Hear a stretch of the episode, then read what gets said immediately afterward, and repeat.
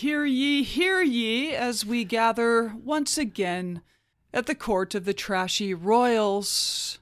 My name is Stacy, and I know we talked about perhaps a jaunt through the food cultures of Europe in the medieval period this week, but Alicia, you said, no, no, I have something great. I do have something great. I wanted to get out of England for just a moment. We're mm-hmm. going to hippity hop over to the Romanov dynasty. Oh, across the way in ye olde Russia. We have a lot of fans from a lot of different periods of history. Mm-hmm.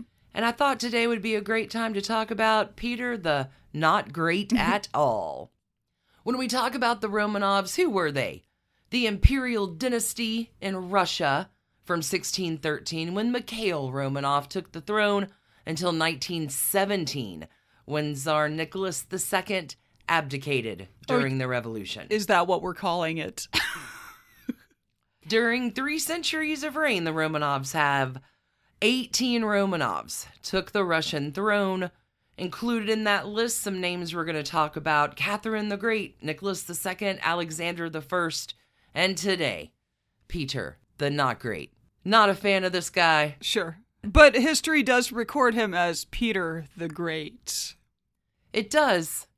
Let us anon to Peter the Not So Great.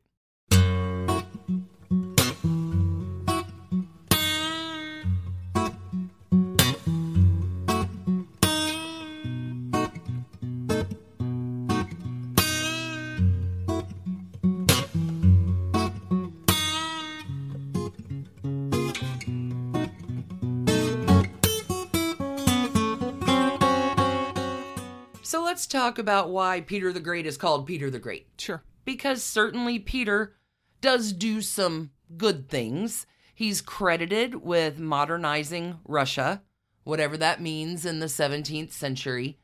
He is great because he's got progressive cultural and political views, and his actions follow such. He created a number of modern and scientific systems, and also, kind of a big deal, tried to lessen the dominance of the country's strict and conservative religion. Hmm, okay. So, all good things. Those are the good things, but the flaws include violent behavior, cruel executions, high taxes. Those aren't so great. Peter the Great's a big guy, though. So, Peter the Great is physically pretty great, too. He's got a height of six feet, eight inches tall. Ah, so in Spanish, he's Peter the Grande. That's exactly right. Six eight. That's pretty tall. He'd be playing the basketball somewhere. Yes, absolutely. But at the time in Russia, I mean, at the time, six eight, like you're almost seven feet tall. You've got to look like Andre the Giant, Yeah. right? You're a bear. Peter the Great, the bear. He's handsome. He's strong. But Peter really does have a terrible, terrible temper. And he also really likes to partay, like really get down. So when Peter's in a good mood, he drinks to excess. He would give the 1920s expats a run for their money. But the other thing that Peter the Great does is force his guests to drink to excess as well. So I mean- bad for anyone on their sobriety journey. Gotcha. So even if they didn't want to. No, no. And they didn't just have the choice to, like, oh, let me pour a glass of wine and I cannot drink it. Right, I'll sip it. No, it's you, everyone. I drink, you drink, we all drink and Hmm. do terrible things. Okay, to Peter's credit, he does believe in hard work. He's willing to do much of the labor and duties that he expects from others.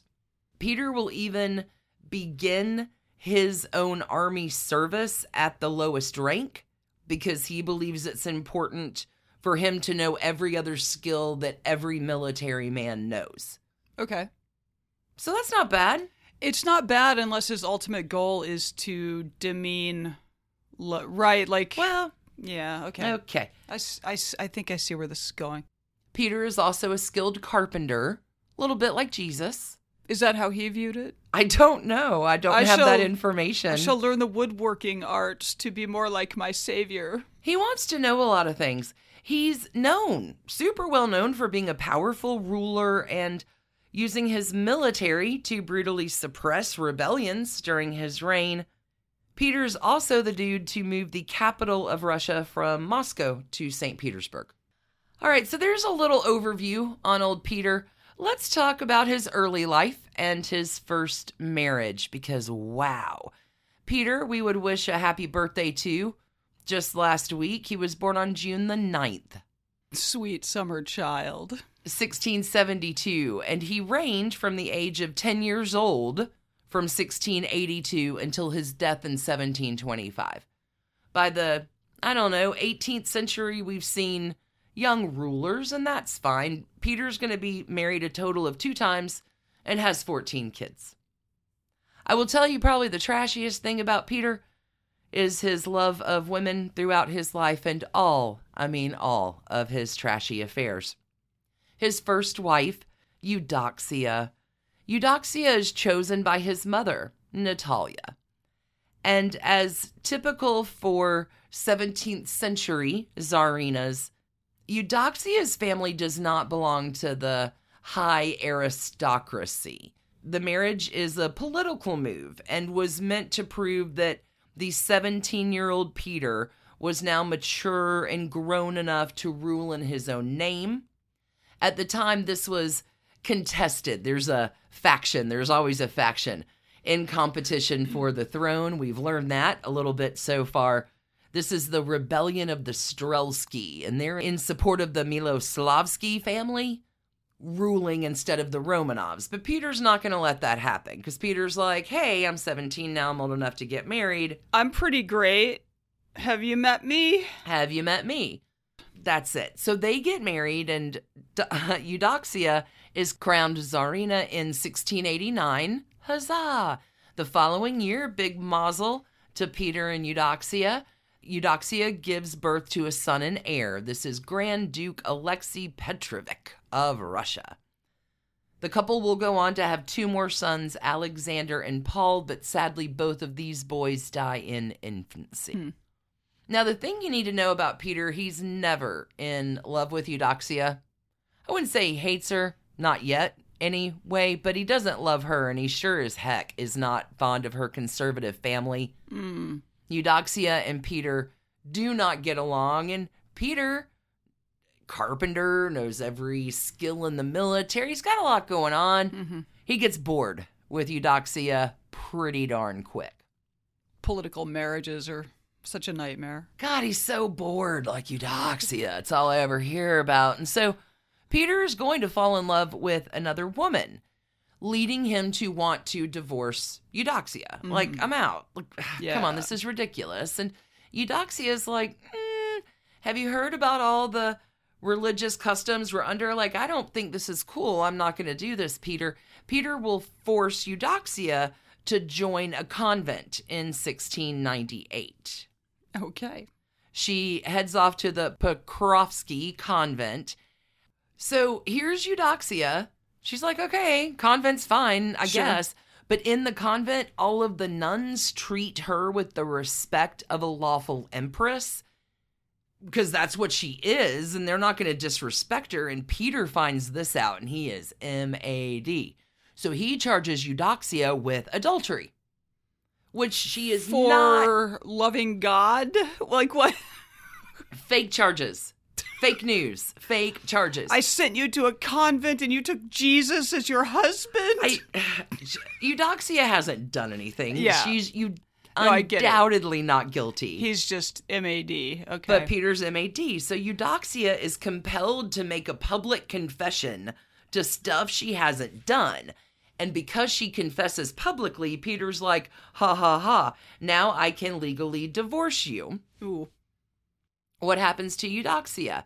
She gets sent to an even more remote monastery where she would not be treated with the same comfort and respect and like blankets that she had before with the other nuns.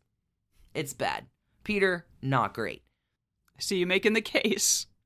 In 1718, the son that Eudoxia and Peter have, Alexei, was later sentenced to death. Why, you ask? Oh, for plotting to overthrow his father. Oh. Yeah. Rats. Hey, if you come at the king, you best not miss. Well, Alexei missed, and before Alexei could be properly executed, He died in prison of the injuries that he incurred during torture Uh, in an effort to make him confess about overthrowing his father. It's not good. could have just sent him to a convent. Bless Eudoxia. She's been in that convent a long, long time. She's not going to be seen in public until after Peter the Not Great dies. Oh, so wow, she survives him. She survives him. Wow. When her grandson, Peter II, comes to power, Eudoxia is brought back to court. And some even suggested that Eudoxia should be appointed regent to the young czar when he comes to the throne. Eudoxia will attend Peter II's coronation in 1728, dressed in the splendor of the czarina, all the robes, the Mhm. whole big deal. However, poor Eudoxia, the years of seclusion and isolation had noticeably, we could say, dulled her wits, stolen her confidence, and even her best friends began to agree that perhaps the convent is a much better place for Eudoxia than court. This time, though, when she's sent back to the nunnery, Eudoxia has a generous allowance. She's in a modernized monastery in Moscow. Okay. She's treated a little bit better for the last years of her life. Sure. Circumstances improve after Peter the Not Great is no longer around. Well, Peter the Not Great, right, knocks off 1725. Eudoxia will live six more years. She will live in that Moscow monastery till her death in 1731.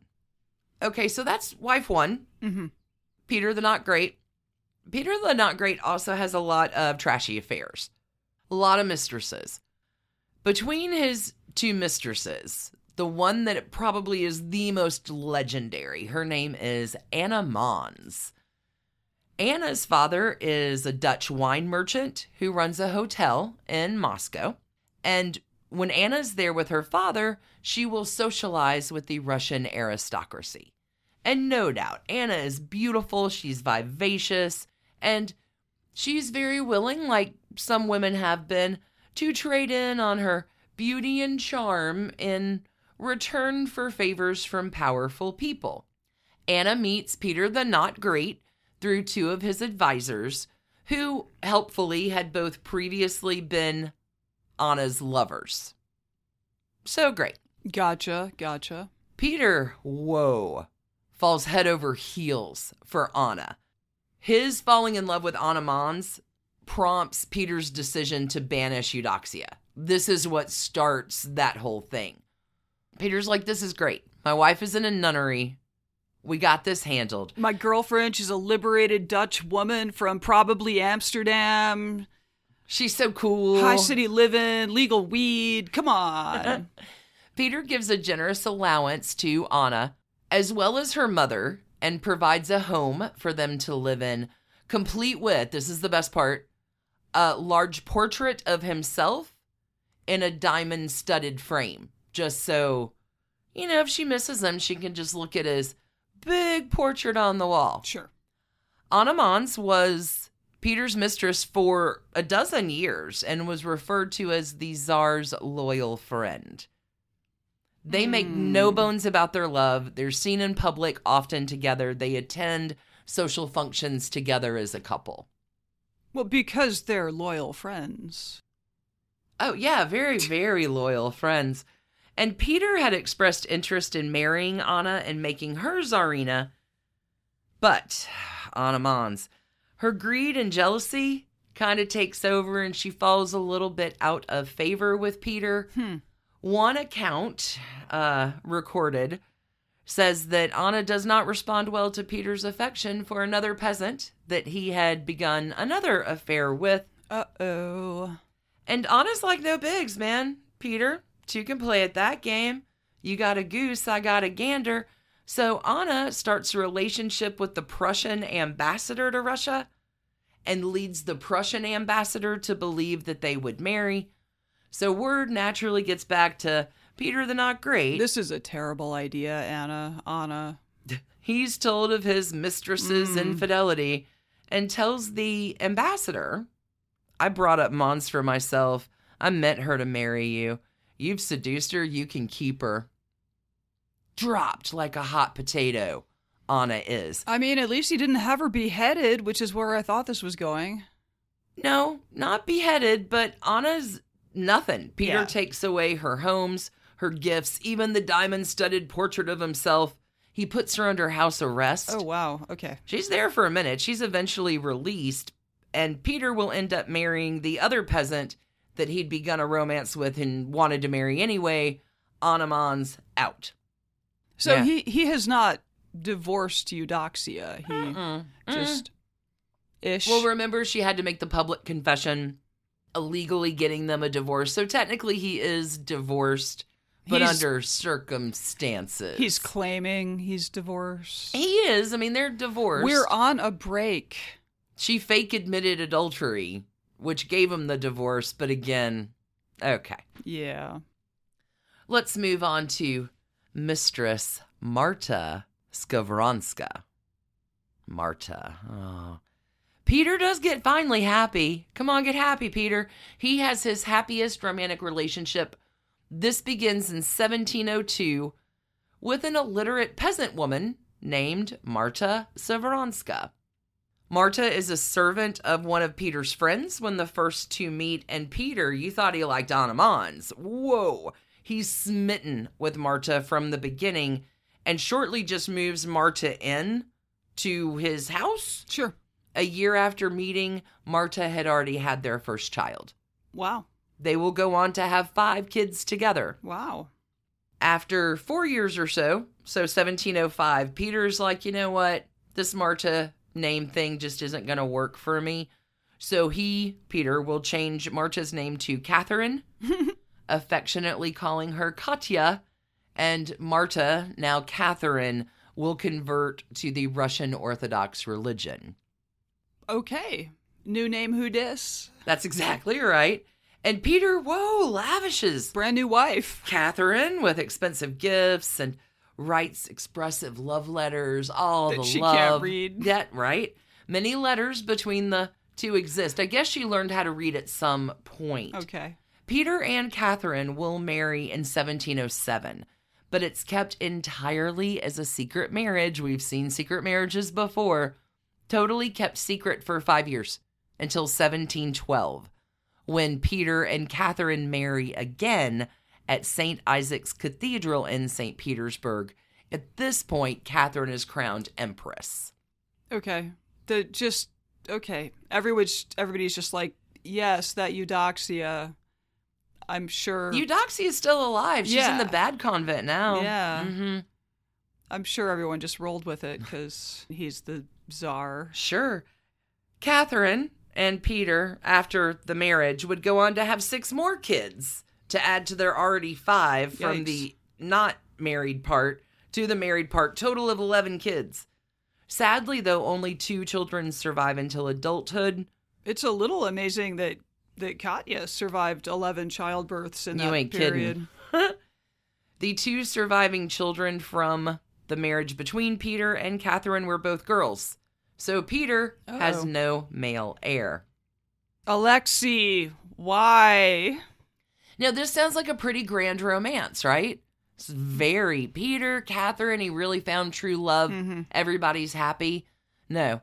As devoted and passionate as Peter and Catherine were to each other, neither one of them were faithful.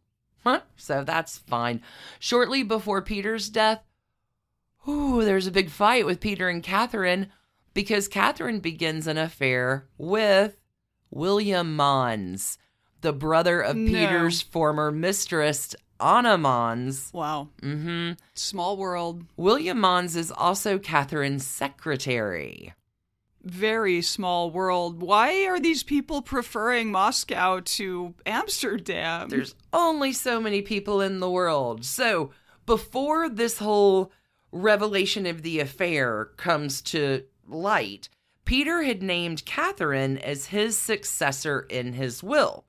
But as soon as Peter learns that Catherine's sleeping around with William Mons, he revokes that codicil. Also, orders William Mons to be executed. Little things. and William was beheaded on November the 16th, 1724. Do we have any comment from Anna Mons on the occasion of her brother's murder? Uh, not that I have here. However, I do want to bring up we talked about Catherine of Valois and her body being terribly misused in the last episode. Ah, the Romanovs love to do it. So after old Willie Mons was executed, Peter the Not Great had William's head placed in a jar and set next to Catherine's bed. Are we talking like a, a jar with like pres- like formaldehyde, like preservative in it, so it would stay fresh-ish? I would hope so because William's head is put in a jar and set next to the bed of Catherine, the Empress. Pickled William. Pickled William is right. Apparently, Peter and Catherine Oh, reconciled do they? prior to Peter's death, which happens like four months later. And then she throws a party. also, servant, get that jar out of my bedchambers. No, the jar's. I'm not sure what happens to this jar, but there's another jar coming up. Oh no. It's all terrible. So Peter dies a- after reconciling with Catherine four months later. No living heir, no living son. So Catherine's like, mm, what the heck? I'll just campaign for the throne. And the military guards and the court support Catherine hmm. because they believe her to be loyal. So it was in their best interest to have Catherine just maintain her power. Sure. This is the devil you know, mm-hmm. right? Catherine also is supported and loved by the people, which really, really helps. They perceive her as kind and generous. And Catherine may have been a popular and just ruler, but she was pretty trashy too. She was frequently changing lovers. Very little, if in fact no, attempt to be discreet. Catherine's reign lasts only 17 months. She will pass away in 1727 at the age of 43. Catherine will name her successor as the 12 year old grandson of Peter and Eudoxia. He would become known as Emperor Peter II. Catherine stipulated that her two living daughters, Anna and Elizaveta, rule alongside Peter II until he reached his maturity, which never, never happens. Sadly, in 1730, Peter II dies from smallpox at Oh. the age of 16. Oof. What a terrible time to be alive. Terrible time to be alive. We're going to take the Romanovs another day through what happens after Peter II dying of smallpox at the age of 16, but we have so many more Romanovs to go through, but I've got just a few more bits here about Peter the Not Great. A little bit trashy. When I say trashy, let me tell you about Peter the Not Great's bed registry. There is evidence that Peter who keeps a little bed registry of his many mistresses, Oh like a little black book. Mm-hmm. The registry includes their official metrics, No. uh huh, and skills. so exactly the kind of black book you would expect. Peter, the not so great to have. Mhm, And he's got a lot of pages. It's just pages and pages and pages. But apparently, Empress Catherine doesn't feel too threatened because Peter never shows any sustained interest in lovers. Like they're both fooling around, Sure. but there's not anybody that Peter's leaving Catherine for. Do have one other little bit here about Peter's affair with Mary Hamilton. Not a Russian name. Right, I've noticed that. Yes. Yeah. I was actually wondering, related to Alexander? No. No. okay. Maybe. I don't I don't know. This is a little bit earlier than all of that. Mary Hamilton, to answer who is Mary Hamilton? She was a young fresh beauty from a well-respected Scottish family, and they were friendly with Peter's mom. Fantastic. At the age of 16, Mary Hamilton is sent to court to be a lady in waiting to Empress Catherine in 1713. Fantastic. Here, Mary Hamilton, young, beautiful lady in waiting, ah, quickly comes to the attention of Peter the Not So Great and will become his royal mistress. And the affair is no secret among courtiers. But problematically, Mary Hamilton had another lover Oh no. whose name was Ivan Orlov. Okay, so Ivan Orlov betrays Mary with another one of Peter's mistresses. I feel like there's a very dangerous game being played here. Everybody's sleeping with everybody. But Mary isn't going to give up that quickly. She will not go gentle into this good night. So, Mary Hamilton decides to steal items from Empress Catherine in order to give these items to Ivan Orlov to win him back from the other mistress of Peter's that he is sleeping with. In 1715, Mary Hamilton becomes pregnant. It is unclear whether the child is Peter's or Ivan's. Hmm. Mary Hamilton reportedly at this point has an abortion. She becomes pregnant again in 1717, and she truly believes the child would cause disaster for her. So Mary Hamilton will give birth in secret and then drown or strangle that child. Well, that's dark. It's very dark. It gets darker. So around the same time of infanticide, Ivan Orlov is interrogated about some missing items. Mm. Which he has. Well, uh, Ivan confesses his relationship with Mary Hamilton, exposes her abortion. Mary's rooms were searched, and several of those stolen items, which had belonged to Catherine, were found. So, not good for anybody. Mary Hamilton and Ivan Orlov are both arrested and imprisoned. Mary confesses to the theft. She confesses to the abortion. She confesses to infanticide.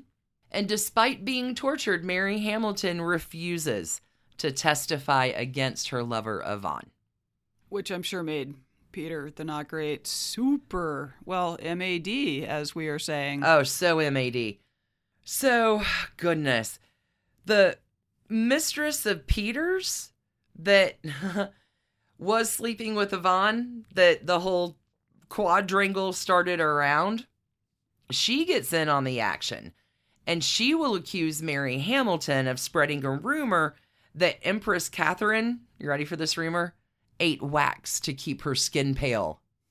The horrors!